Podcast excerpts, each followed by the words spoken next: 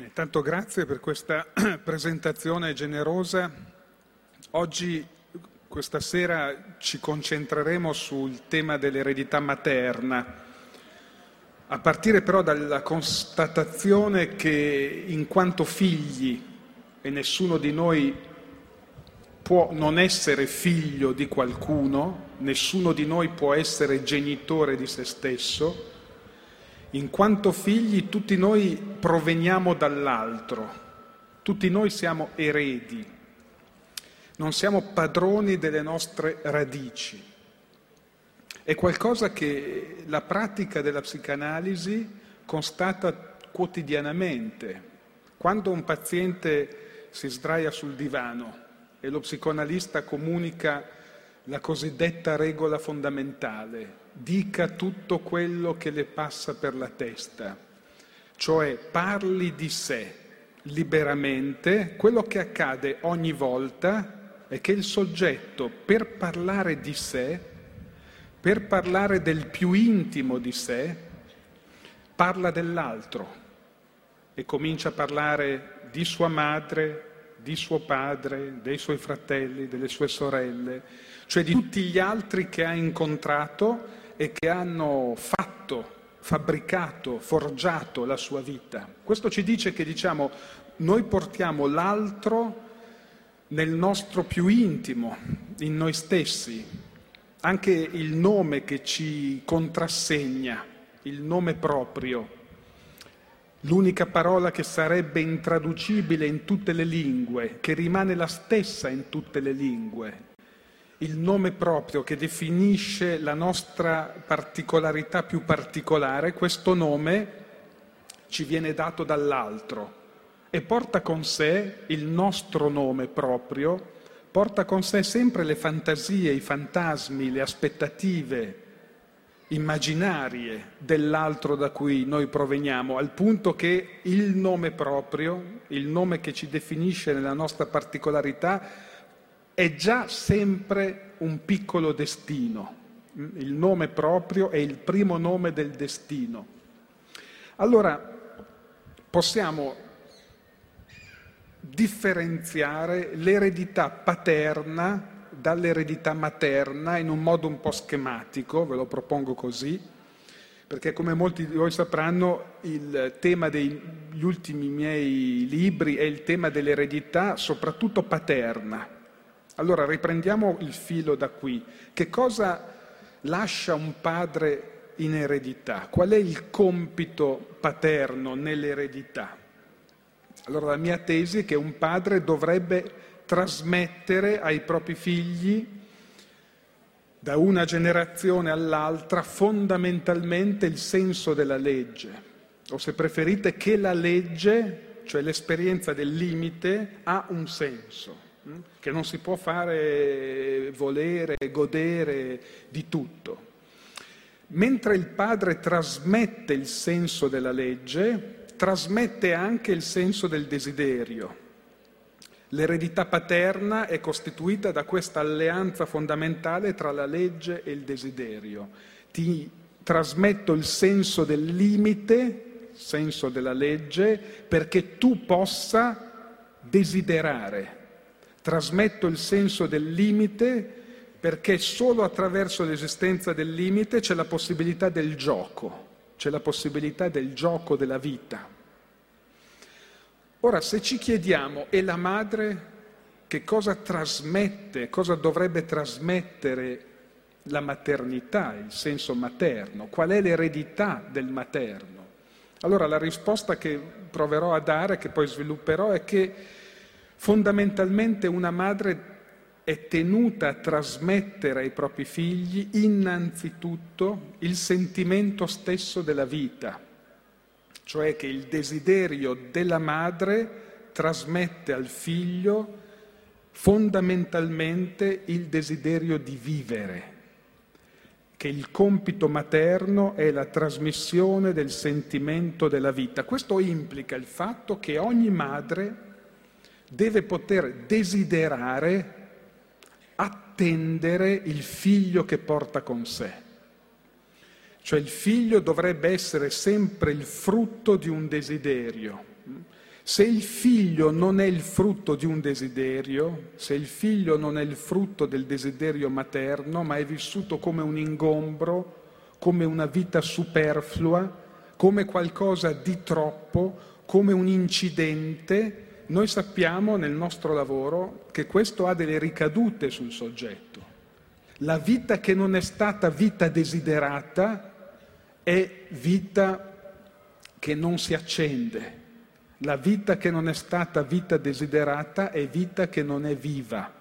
Allora la condizione perché la vita sia accesa, perché la vita sia viva, è innanzitutto l'esistenza del desiderio materno.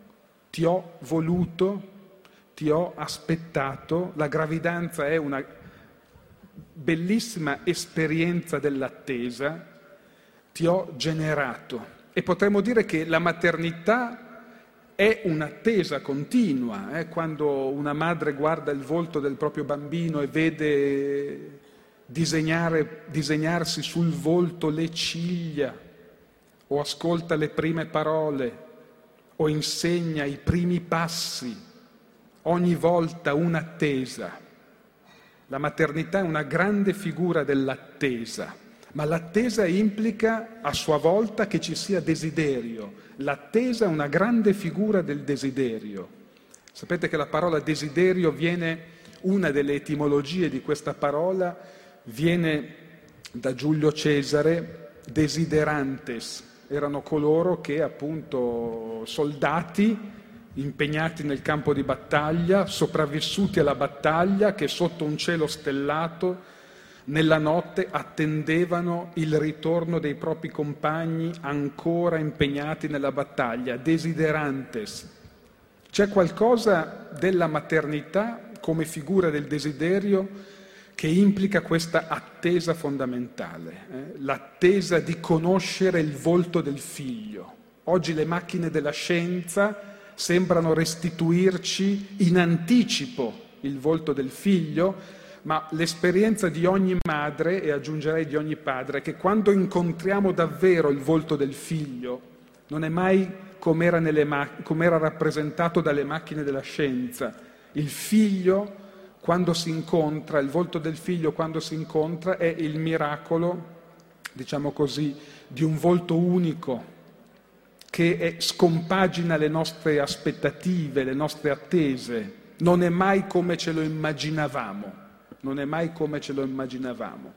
Allora, la prima figura su cui voglio soffermarmi della maternità, se la maternità ha il compito di trasmettere il desiderio, far sentire che questa vita è stata una vita desiderata, da capo, io posso desiderare solo se la mia vita è stata vita desiderata. Questo è il grande compito della maternità, trasmettere il desiderio da una generazione all'altra. Allora la prima figura di questa eredità materna su cui vorrei soffermarmi è la figura, che tra l'altro dà il titolo a questo libro, è la figura delle mani. Le mani sono per un bambino che viene al mondo le prime parole. Le parole hanno come prima forma quella delle mani della madre le mani si occupano del bambino, carezzano il bambino, giocano col bambino. Ma soprattutto le mani materne hanno un'altra funzione fondamentale, che non è quella appunto solo di far sentire che la vita del figlio non è vita eh, superflua, vita insignificante, ma è vita desiderata.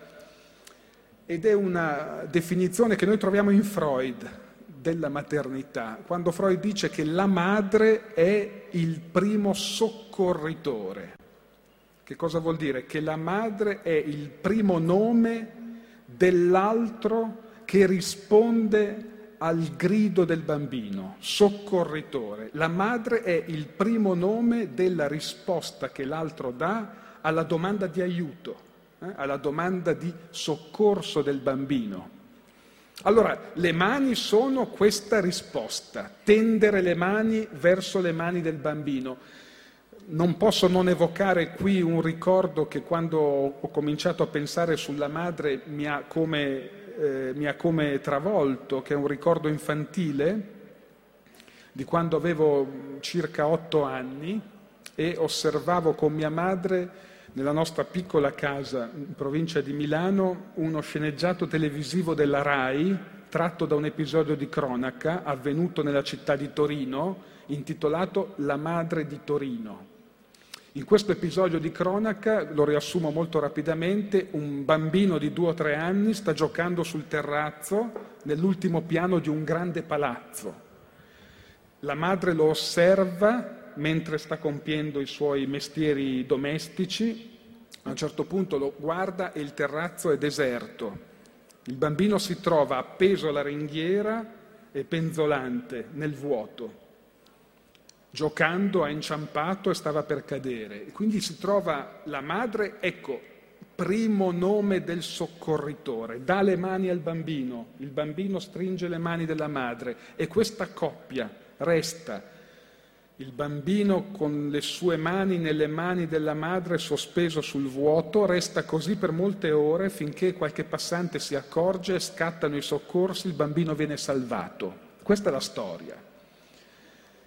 Ogni volta che la racconto, alla fine della conferenza c'è sempre un gruppo di persone più o meno sui 50 anni della mia età che mi chiede, l'ho visto, mi dice l'ho visto anch'io, me lo ricordo, stiamo pensando di fare un social dei, eh, madre, sulla madre di Torino. Allora, perché, la domanda che mi pongo è perché non ho dimenticato e non l'ho dimenticato perché Feltrinelli ha fatto una ricerca negli archivi della RAI, abbiamo recuperato l'originale ed è veramente così come me lo ricordavo. Perché me lo sono ricordato per, per 45 eh, anni? Perché questa scena del bambino sospeso nel vuoto con le sue mani nelle mani della madre è rimasta in me. E la risposta che mi sono dato è che effettivamente l'esistenza umana senza il supporto dell'altro, senza il sostegno dell'altro, senza la presenza dell'altro, è vita morta, è vita che cade nel vuoto, è vita che precipita. E ancora, Probabilmente non l'ho dimenticato perché tante volte la mia vita, come la vita di molti di noi, si è trovata su quel balcone e ha teso le mani, ha dato le proprie mani ad un altro, si è trovata nella insignificanza, nel non senso. Noi siamo stati quel bambino appeso alla ringhiera. Allora in questo senso si può dire che madre, se è il nome del primo soccorritore, colui che tende le mani, ma anche semplicemente nella vita quotidiana, la madre che risponde al pianto del bambino di notte, tendere le mani. Si può dire che se la madre è questo, se questo è un nome della madre, dovremmo separare la madre dalla biologia, dovremmo separare la madre dall'istinto materno, dovremmo separare la, madre, la figura della madre dalla figura della genitrice, perché se la madre è il nome di queste mani, queste mani le possiamo incontrare nella nostra vita, sono le mani che si offrono come supporto, come sostegno. È una cifra politica importante del mio ragionamento. Madre è il nome dell'altro che risponde, dell'altro che non lascia cadere la vita nel vuoto. E l'essere umano ha bisogno di questa risposta. In questo senso madre non coincide mai perfettamente con la genitrice, Tenete conto che questa idea della maternità come qualcosa che va al di là della biologia, dell'istinto, del sangue, della stirpe, è qualcosa che voi, noi troviamo anche nel testo biblico. Nella Bibbia, se ci pensate, nel Vecchio Testamento, tutte le figure, le grandi figure delle matriarche, Sara, Rebecca, Rachele, sono tutte donne biologicamente sterili, nell'impossibilità di diventare madri attraverso la natura. Per diventare madri non è sufficiente il corpo naturale, non è sufficiente il corpo istintuale, ci vuole qualcos'altro. Nel testo biblico è la parola di Dio, ma la parola di Dio laicamente potremmo dire che è necessario perché il corpo accolga la vita di un figlio, è necessario il desiderio, che non è l'istinto. Il desiderio è questa disponibilità di aprirsi all'altro, di offrire ospitalità. Ecco una definizione, secondo me, pertinente della maternità. La maternità è esperienza dell'ospitalità, dell'ospitalità senza proprietà. Eh? Offrire il proprio corpo, le proprie mani, come luogo che si può abitare e che non esige l'appropriazione. Questo mi pare un punto molto importante e se volete è un secondo tratto che voglio mettere in risalto della maternità, una cattiva psicanalisi, ma non solo una cattiva psicanalisi, diciamo, una cattiva rappresentazione culturale mostra che il materno coincide con una spinta famelica ad appropriarsi del proprio frutto, ad appropriarsi del proprio figlio fino a soffocarlo. Madre sarebbe il nome di un amore che soffoca. Mm? Questo lo vedremo più avanti, è una patologia del materno, ma non è il materno. Non bisogna confondere la patologia del materno col materno. C'è una rappresentazione della maternità come appropriazione. Una, una, madre di una mia paziente gli diceva io ti ho fatta e ti disfo quando voglio, ti ho fatta e ti disfo quando voglio. Questa, questa frase segnala la dimensione appropriativa della, della maternità, ma la maternità non è questo. Il dono della maternità è contrario alla, al miraggio dell'appropriazione del figlio. Potremmo dire così che l'esperienza della maternità non è un'esperienza di appropriazione, ma è un'esperienza di decentramento, di decentramento dell'io. Non è un, un rigonfiamento dell'io, ma è un'esperienza di apertura, di decentramento dell'io. In questo senso mi permetterete piccola, questo piccolo commento che vorrei introdurre a questo punto. Noi abbiamo una rappresentazione classica della maternità che ci viene sempre dal testo biblico, che è la maternità della Vergine Maria. È una rappresentazione per certi versi patriarcale della maternità. Ci ricordiamo tutti, anche se Papa Francesco ha problematizzato giustamente questa, questo dualismo, ci ricordiamo tutti il dualismo ideologico tra Maria e Eva Maria rappresenterebbe la madre pura, cioè la donna che si emenda nella madre, e invece Eva sarebbe la donna peccatrice, la strega, corruttrice, che rifiuta la maternità. Mm? Quindi da una parte abbiamo una rappresentazione idealizzata della maternità, Maria, e dall'altra una rappresentazione negativa, distorta, peccaminosa, della femminilità. Questa opposizione tra Maria e Eva è uno dei binari fondamentali in cui l'ideologia patriarcale ha pensato la madre. La ma- il destino della donna è quello di sacrificarsi diventando madre. È uno dei capisaldi fondamentali dell'ideologia, della, della, dell'ideologia patriarcale della maternità. Ecco, però si può prendere la figura di Maria e voglio fare questo piccolo esercizio.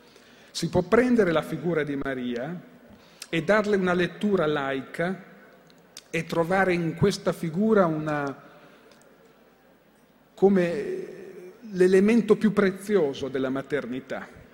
In fondo, qual è l'esperienza di Maria?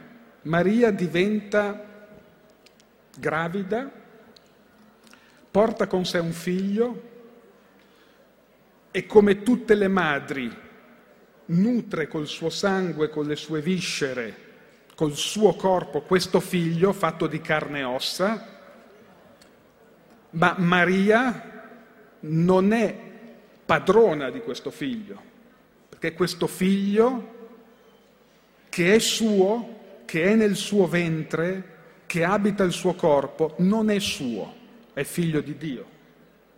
Questo ci insegna qualcosa di fondamentale. La maternità è esperienza di una immanenza assoluta.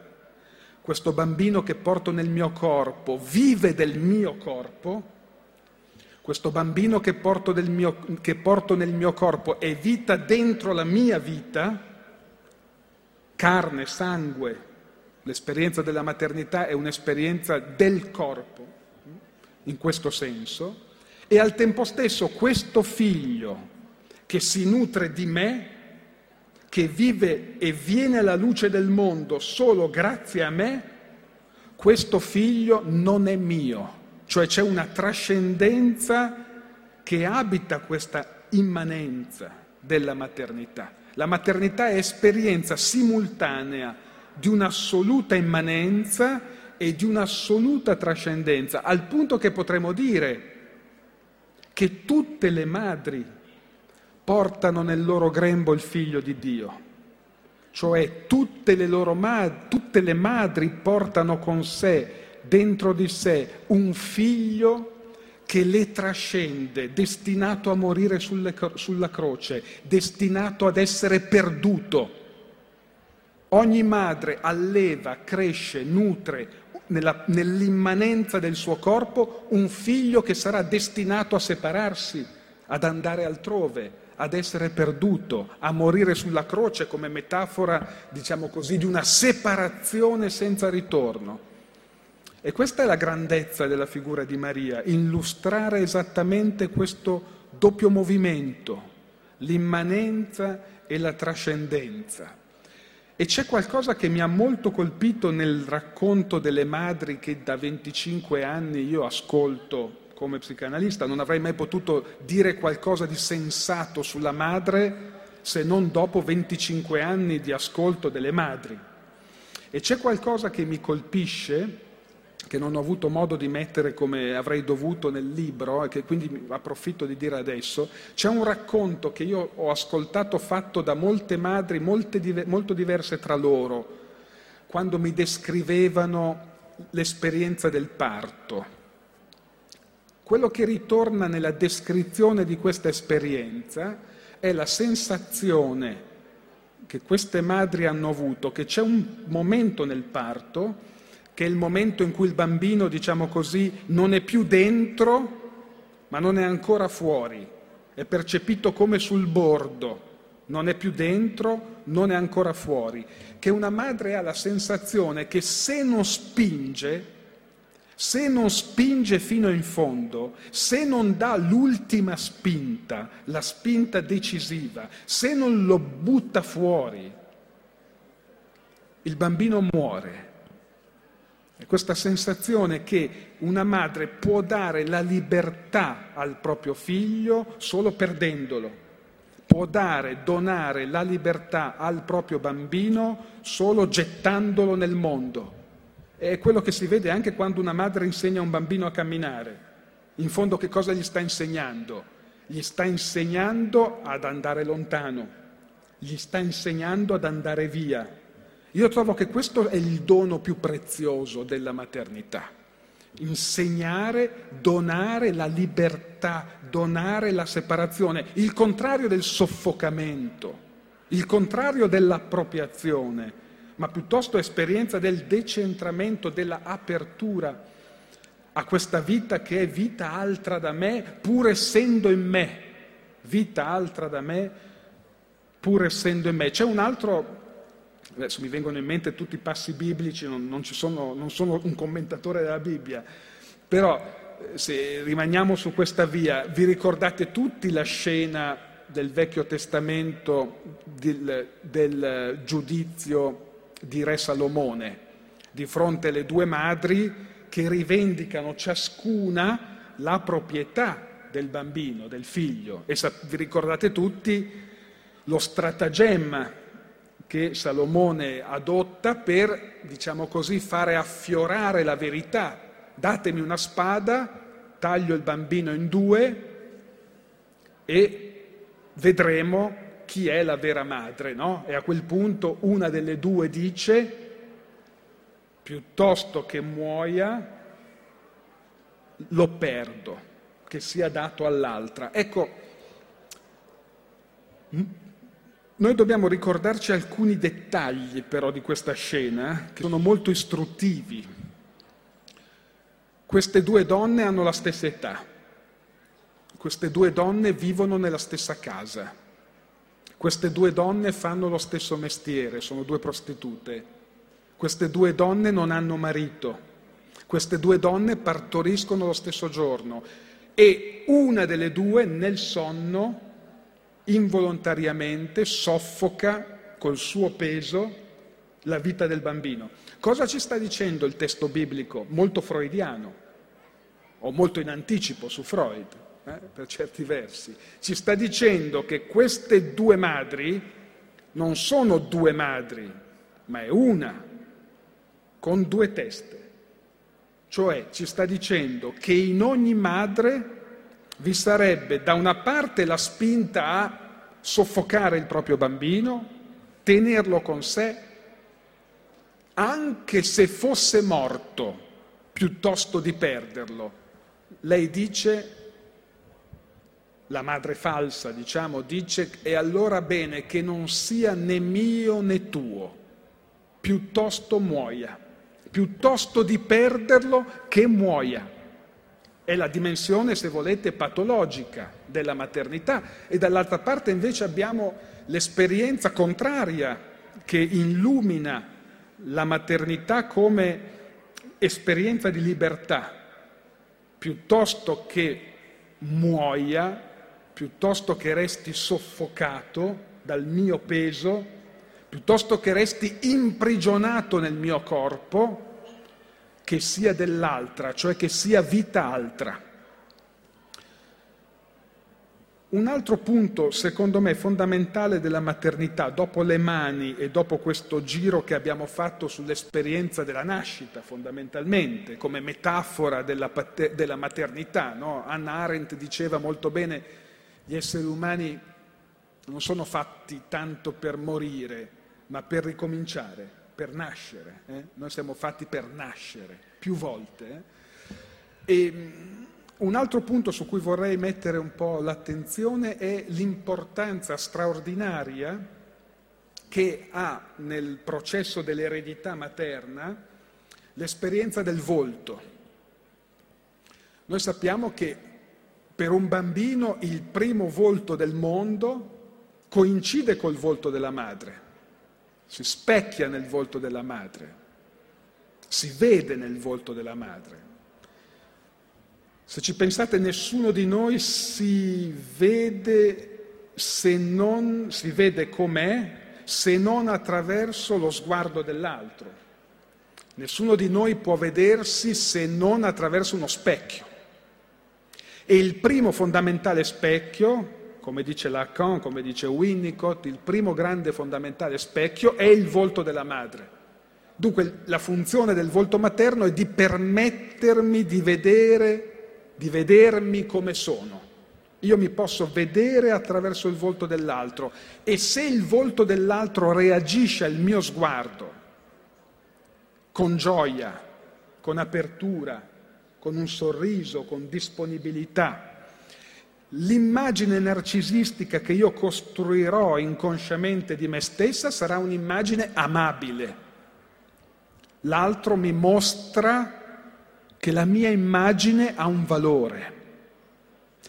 Al contrario, se il volto dell'altro risponde allo sguardo del bambino con una smorfia, con un gesto di, con un'espressione di rifiuto, l'immagine narcisistica sarà come intaccata da questo rifiuto.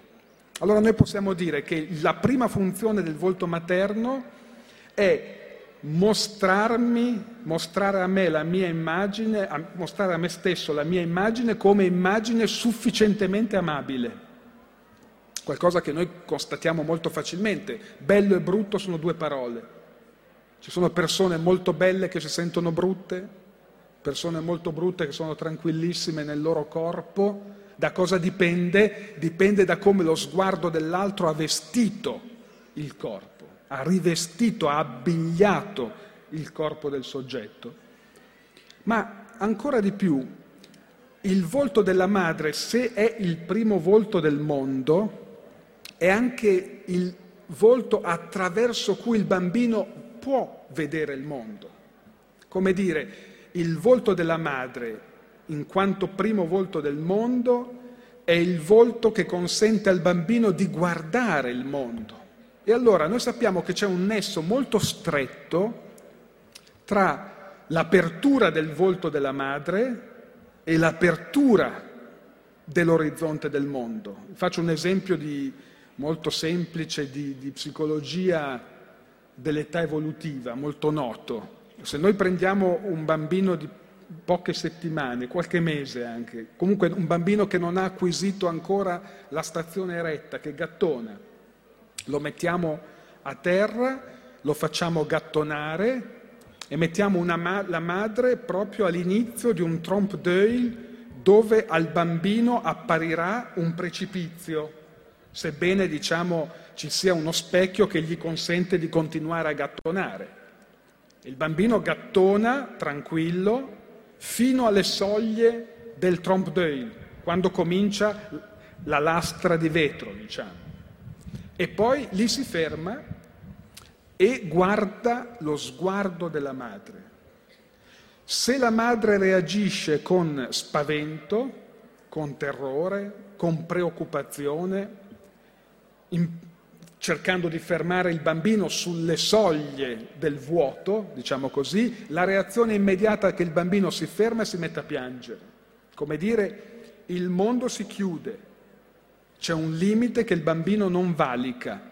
Se il bambino guarda il volto della madre, il volto della madre reagisce con tranquillità, con serenità, il bambino attraversa l'abisso attraversa senza paura il mondo.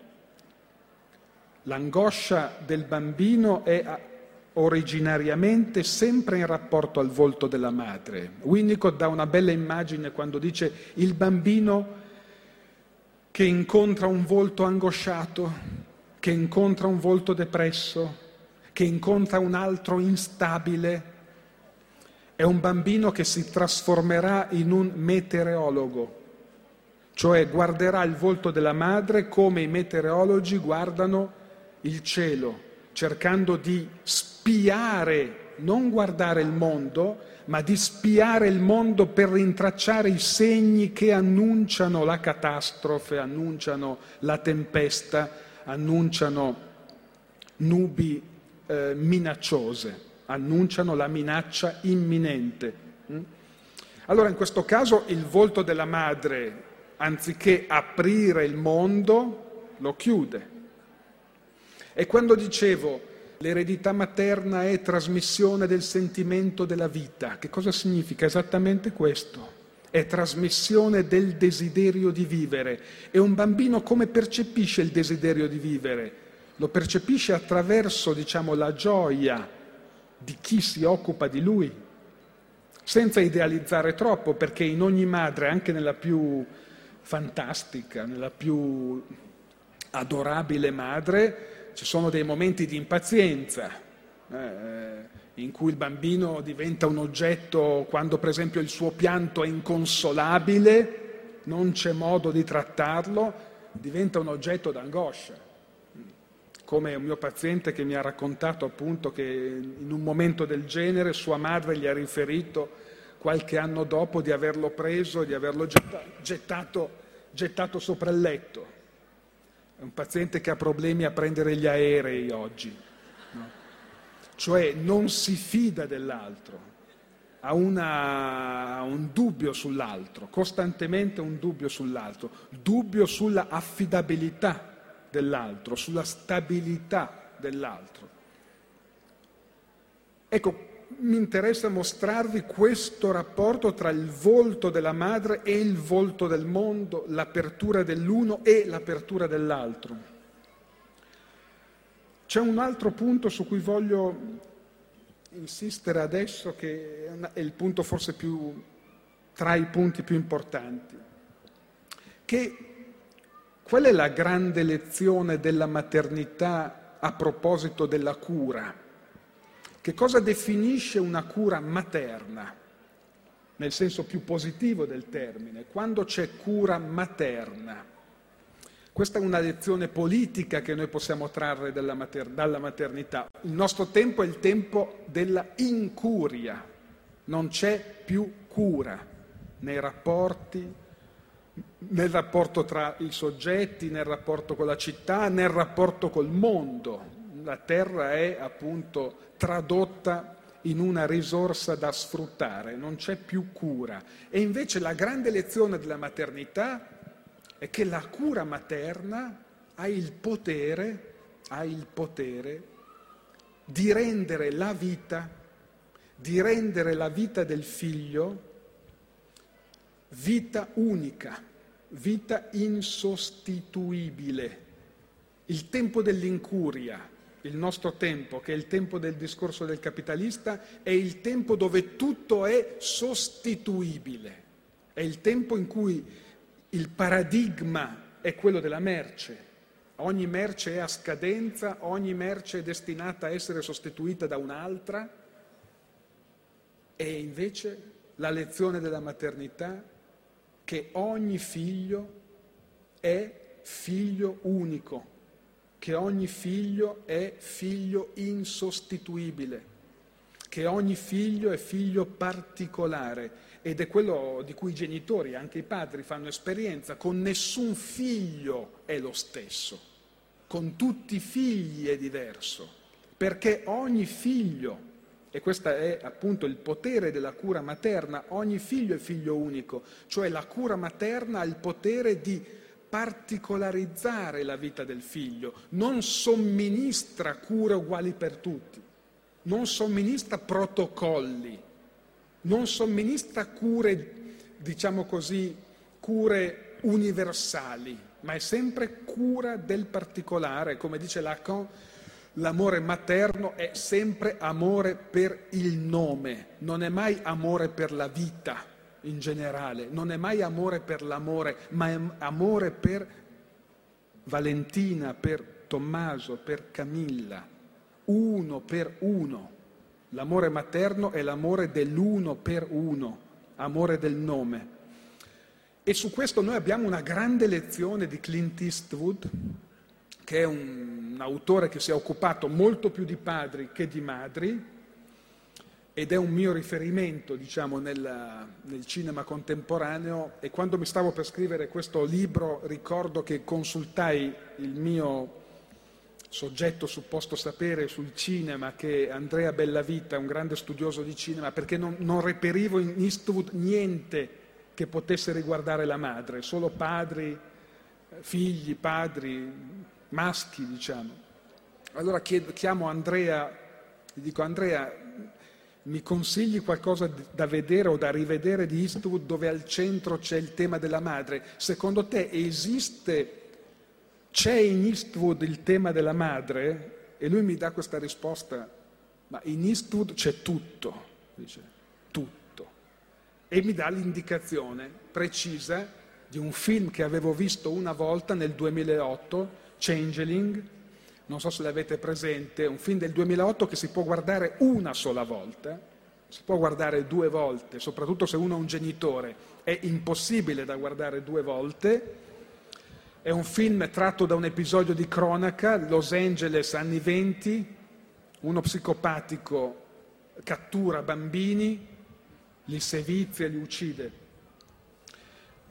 Christine Collins, interpretata da Angelina Jolie, è la madre di un piccolo bambino, 10-11 anni, che viene rapito da questo psicopatico e verrà, eh, il suo destino sarà triste, ma la cosa interessante in questo film è che quando la donna scopre la sparizione del suo bambino e comincia a ipotizzare di averlo perduto, non si arrende di fronte a questa evidenza, ma si mette in moto, come fanno le madri.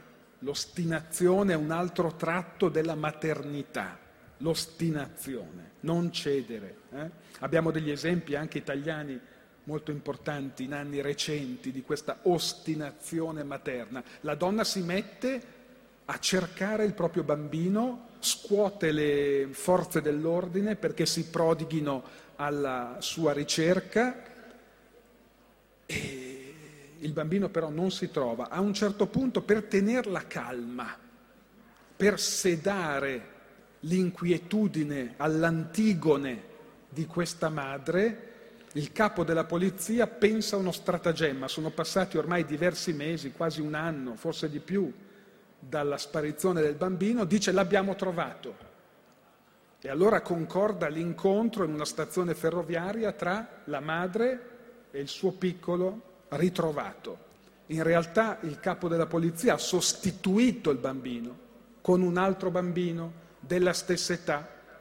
E allora abbiamo è una scena importante del film, questo incontro tra Christine Collins, la madre del bambino rapito, e un bambino sostituto che dovrebbe prendere il posto del bambino figlio di questa donna. E immediatamente la madre vede che non è lui e tutto il film gio- gira attorno a questa esperienza della insostituibilità. Un figlio non è un televisore che puoi sostituire con un altro, nemmeno con un altro figlio. Il problema del bambino sostituto, sostituire un bambino con un altro, attraversa anche l'esperienza della maternità. Pensate alla, alla biografia di Van Gogh. E pensate al fatto che Vincent van Gogh nasce esattamente lo stesso giorno, un anno dopo, la morte di un primo figlio nominato dalla madre, battezzato dalla madre, Vincent. Quindi sarebbe Vincent 2 rispetto a Vincent 1, sarebbe Vincent van Gogh, sarebbe il bambino non desiderato in quanto unico, ma il bambino destinato a sostituire il fratellino morto.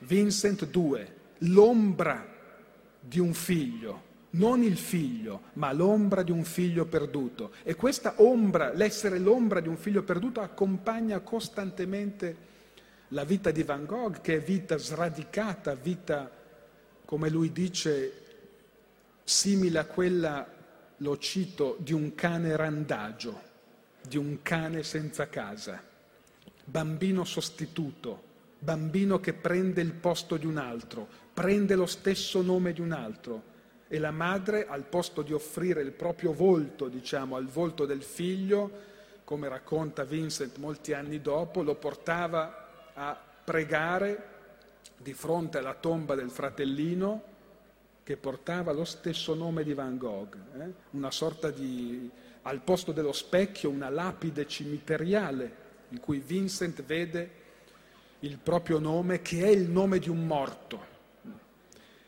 Ecco, questo è un altro punto dell'insostituibilità e della grande lezione di Christine Collins.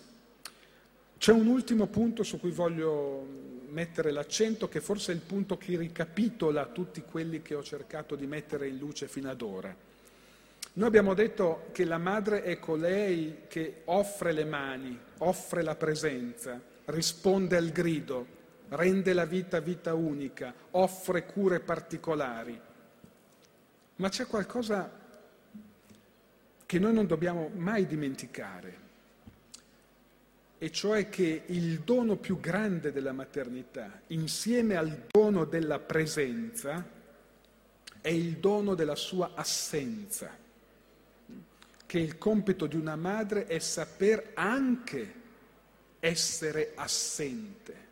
E che cosa vuol dire per una madre donare la propria assenza? Vado piano su questo punto perché è un punto che mi interessa molto. quando una donna diventa madre, quando una donna fa esperienza della maternità, resta una donna che è diventata madre, Spesso noi invece assistiamo al fatto, soprattutto un tempo, diciamo il tempo della rappresentazione patriarcale della madre, quando una donna diventava madre era morta come donna, diventava una donna tutta madre, una madre tutta madre. Come dire, la donna era cancellata dalla madre. E il rapporto che la madre che cancella la donna stabilisce col figlio è un rapporto necessariamente feticistico. Cioè il figlio diventa un vitello d'oro, un idolo. E la vita della madre che ha cancellato la vita della donna si consacra alla vita del figlio. Dramma per la madre, perché l'orizzonte del mondo si restringe alla vita del figlio, per il figlio perché se io sono tutto il mondo di mia madre, io non potrò mai lasciarla, non potrò mai separarmi. Doppio imprigionamento. La donna si imprigiona nella madre e il figlio si imprigiona nel feticcio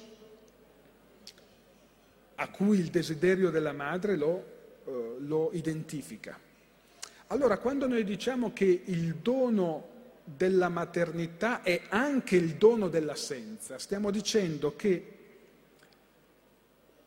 ciò che limita la spinta cannibalica della madre è il fatto che in una donna continui a esistere la donna, il desiderio femminile, che il desiderio femminile non si estingua nella maternità.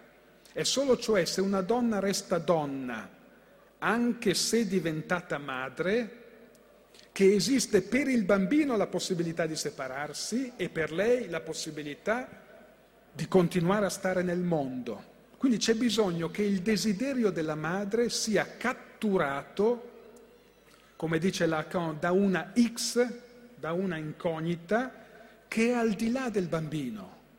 Allora, un tempo questa incognita coincideva solitamente col padre, è il padre che era il terzo rispetto alla coppia madre-bambino.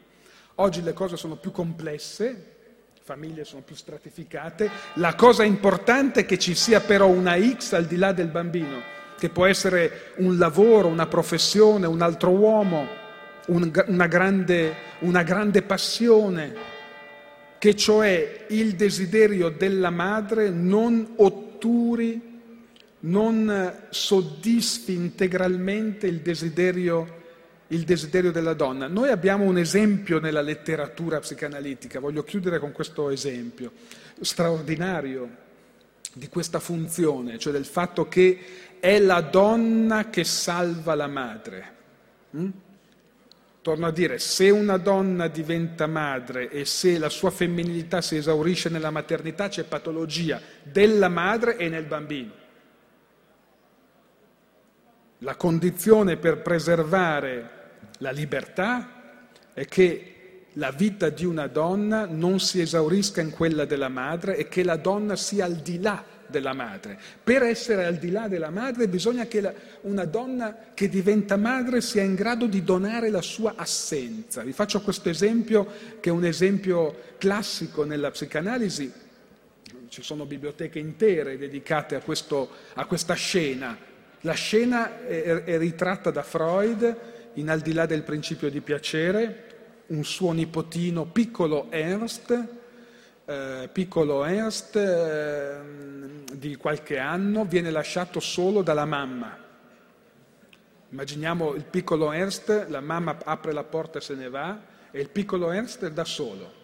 E Freud dice il piccolo Ernst, lasciato solo dalla madre, mette, costruisce un gioco diventato noto come il gioco del fort da, che vuol dire via e qui.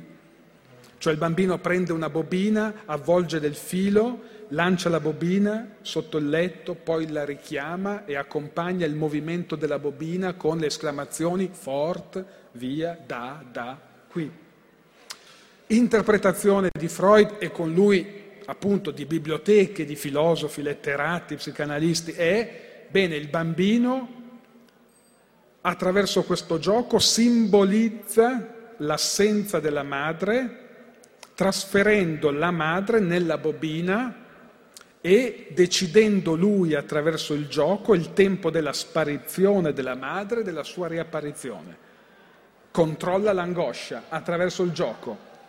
Allora, quello che noi dobbiamo notare è che, possi- che non è stato sufficientemente notato, la possibilità che il bambino giochi, la possibilità del gioco, la possibilità della sublimazione, è il fatto che questa donna a un certo punto apre la porta e esce.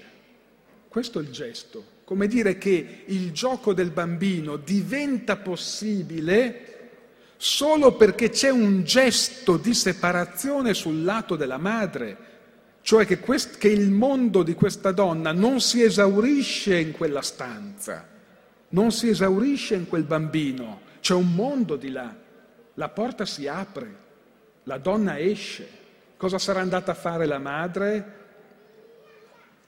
È un problema del bambino. I bambini si chiedono sempre che cos'è il desiderio di mia madre, se io non sono tutto per lei, che cosa desidera? Molto bene questo. E ciascuno di noi ha dato delle risposte a questa domanda, ma è bene che il bambino faccia esperienza della trascendenza del desiderio materno, altrimenti non c'è la possibilità del gioco. Solo se la porta si apre sul mondo c'è la possibilità da parte del bambino di giocare. La condizione del gioco e dunque la condizione della creazione è il dono della propria assenza. Grazie.